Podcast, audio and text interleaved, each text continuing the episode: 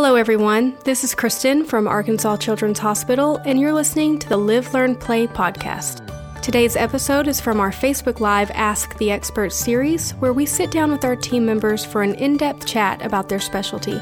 As always, thank you for listening, and we hope you enjoy this Ask the Experts chat. Good morning. I'm Kristen Bandy with Arkansas Children's, and we're here live talking to Dr. Jessica Snowden the Division Chief of Pediatric Infectious Disease. Good morning, Dr. Snowden. Thank you for joining us. It's my pleasure. Thanks for having me. So, we will jump right in. Uh, I know that you deal with this a lot. So, real quick, tell us a little bit about what you do here. Sure. I'm the chief of pediatric infectious disease here at the Children's Hospital, which means we help both take care of people who are sick with serious infections or unusual infections. And in times like now, with an infectious disease that's infecting all of us all over the community, do a lot of work with helping hospitals come up with plans to keep everyone safe and helping teach our communities about what they need to know you've been busy lately then, right? It's been an interesting time. I mean, all of us go into infectious disease because we like to learn new things. We like the fact that the world's always changing. But the last two years has been a lot of that, I think, for all of us as, as both pediatricians and as parents and everything else. It's been an interesting couple of years with all the things that we've learned about a disease we didn't even know existed two years ago. So it's definitely been quite the roller coaster. So, as a parent with Omicron happening, how how should we feel? How nervous should we be with this new variant? Yeah. It's a good question. And I, you know, in full transparency, I'm the mom of a 10 year old who may wander behind me at some point here, who is currently home with Omicron, right? I sent him to school because I know that's the best place for him to be. But I also knew that given how contagious this variant is, it was likely that he was going to get it. And as a mom, that made me nervous. As a pediatrician, I remind myself that we're really, really fortunate right now that the Omicron variant seems to be a lot milder than what we were seeing earlier in the year when we had the Delta variant this summer and into fall. So while we are still seeing kids get sick and end up in the hospital, they seem to not be as sick as what we were seeing earlier and seem to be doing better with it, particularly those who are vaccinated. In our house, Oliver is vaccinated, and so he was cranky for a few days and then kind of got back to normal. Um, so we know that kids who are vaccinated are doing really well with it, and most other kids are doing well with it. That being said, it makes all of us nervous. None of us like to have our kids sick. And we know that COVID 19 is unpredictable. We can't always tell which kid is going to get seriously ill. We know that people who have other medical conditions are at higher risk of getting seriously sick, but we also know that occasionally perfectly healthy kids get sick.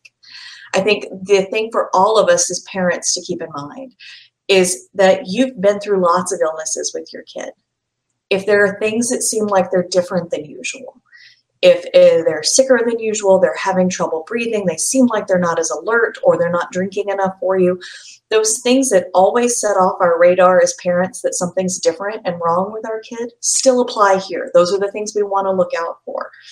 For most kids, they're going to recover from this with just making sure they get plenty of fluids, using a humidifier to make it a little bit easier for them to breathe, using Tylenol or Motrin if they have a fever or achiness that they're feeling bad from, and then letting time take its course. They should recover just fine.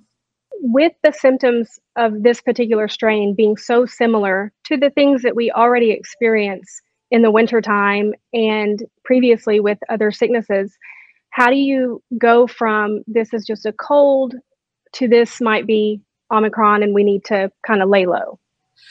That's an excellent question. Right now, we should assume everything is Omicron. I have lots of people who are saying, well, you know, this is just croup. Well, croup looks like Omicron right now. Um, a lot of people mm-hmm. who have the Omicron variant are getting symptoms that look like a cold. We're seeing things that are a little bit different than what we saw with the Delta variant. Some people are showing up with just a headache or thinking that what they're having is allergy symptoms or thinking that, oh, I did lots of exercise yesterday. That's why I'm achy. There are all kinds of symptoms, and then people are ending up testing positive for Omicron. So I think for everybody, if you've got symptoms of any illness right now, getting tested either with a home test or going to one of the many places around the city that are doing PCR testing and laying low until you're feeling better is really important to protect everybody else around you. Because one of the most important things to know is that for most of us, and definitely for most of our children, the Omicron variant is going to be mild for them. But that's not true for everyone. And so it's our responsibility to keep everybody around us safe. If you're sick at all, even if you think it's just allergies or just a cold, stay home until you're feeling better. That protects the people around you who need us to take care of them right now. That leads into another question. So you have the symptoms, mm-hmm. but you don't have any fever. You feel mostly fine. You have a runny nose, maybe a cough. Your kid doesn't have a fever. Do you keep them home? In the absence of a fever, normally you think, oh, they're fine, they can go to school. Where are we at with that right now? It's a really good question. So, one of the things that we know, particularly for children, they don't always have fever with us. And so, one of the things that you'll see is that they'll have all the other symptoms but no fever. So, that's a little bit less reliable. That's where it becomes really important to wait until you're starting to improve before we have you go back to mm-hmm. school or back to daycare. And making sure that, particularly for our school age kids, they're wearing their mask as much as possible. So, wearing your mask is going to be part of what helps protect everybody around you, just in case this is Omicron, right? So, that's what helps keep you from accidentally infecting someone else if this is Omicron instead of something else. You mentioned vaccines earlier. I got COVID before I got the chance to get my booster. I had just hit my mark where I could get the booster. Now I've had COVID. Do I still need to go get my booster? Absolutely. One of the things that we recommend is as soon as you get out of isolation or quarantine, whichever you're in. So if you're exposed and home because you're exposed, or if you're sick and home because you're sick, as soon as you're able to go back out into the community, we definitely recommend that you go and get your booster shot as soon as you can. We know that it really increases the protection you're going to get from the particularly related to the Omicron variant. The other thing that we know is having had COVID with one of the prior strains before Omicron really doesn't protect you very much from Omicron. So even if you think, well, I've had, I got COVID this fall, I'm okay, that protection is not good enough to keep you from getting sick with Omicron. So if you haven't been boosted, please do so as soon as you can. If you haven't been vaccinated yet, it's not too late. Please do so as soon as you can. Dr. Snowden, thank you so much for joining us today. Is there anything else that you would like our viewers to know before we let you go? I think the important thing for all of us to keep in mind I know we're tired. We're all tired and want to get back to normal. The way for this spike to be over is for as many of us as possible to get vaccinated. That helps keep these big spikes from happening over and over again and make sure that if you think you're sick at all, stay home. You could be saving someone else's life by staying home and wearing your mask.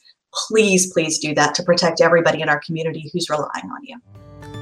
So important. Thank you so much for joining us and thank you for everything that you're doing. My pleasure. Thank you for joining us.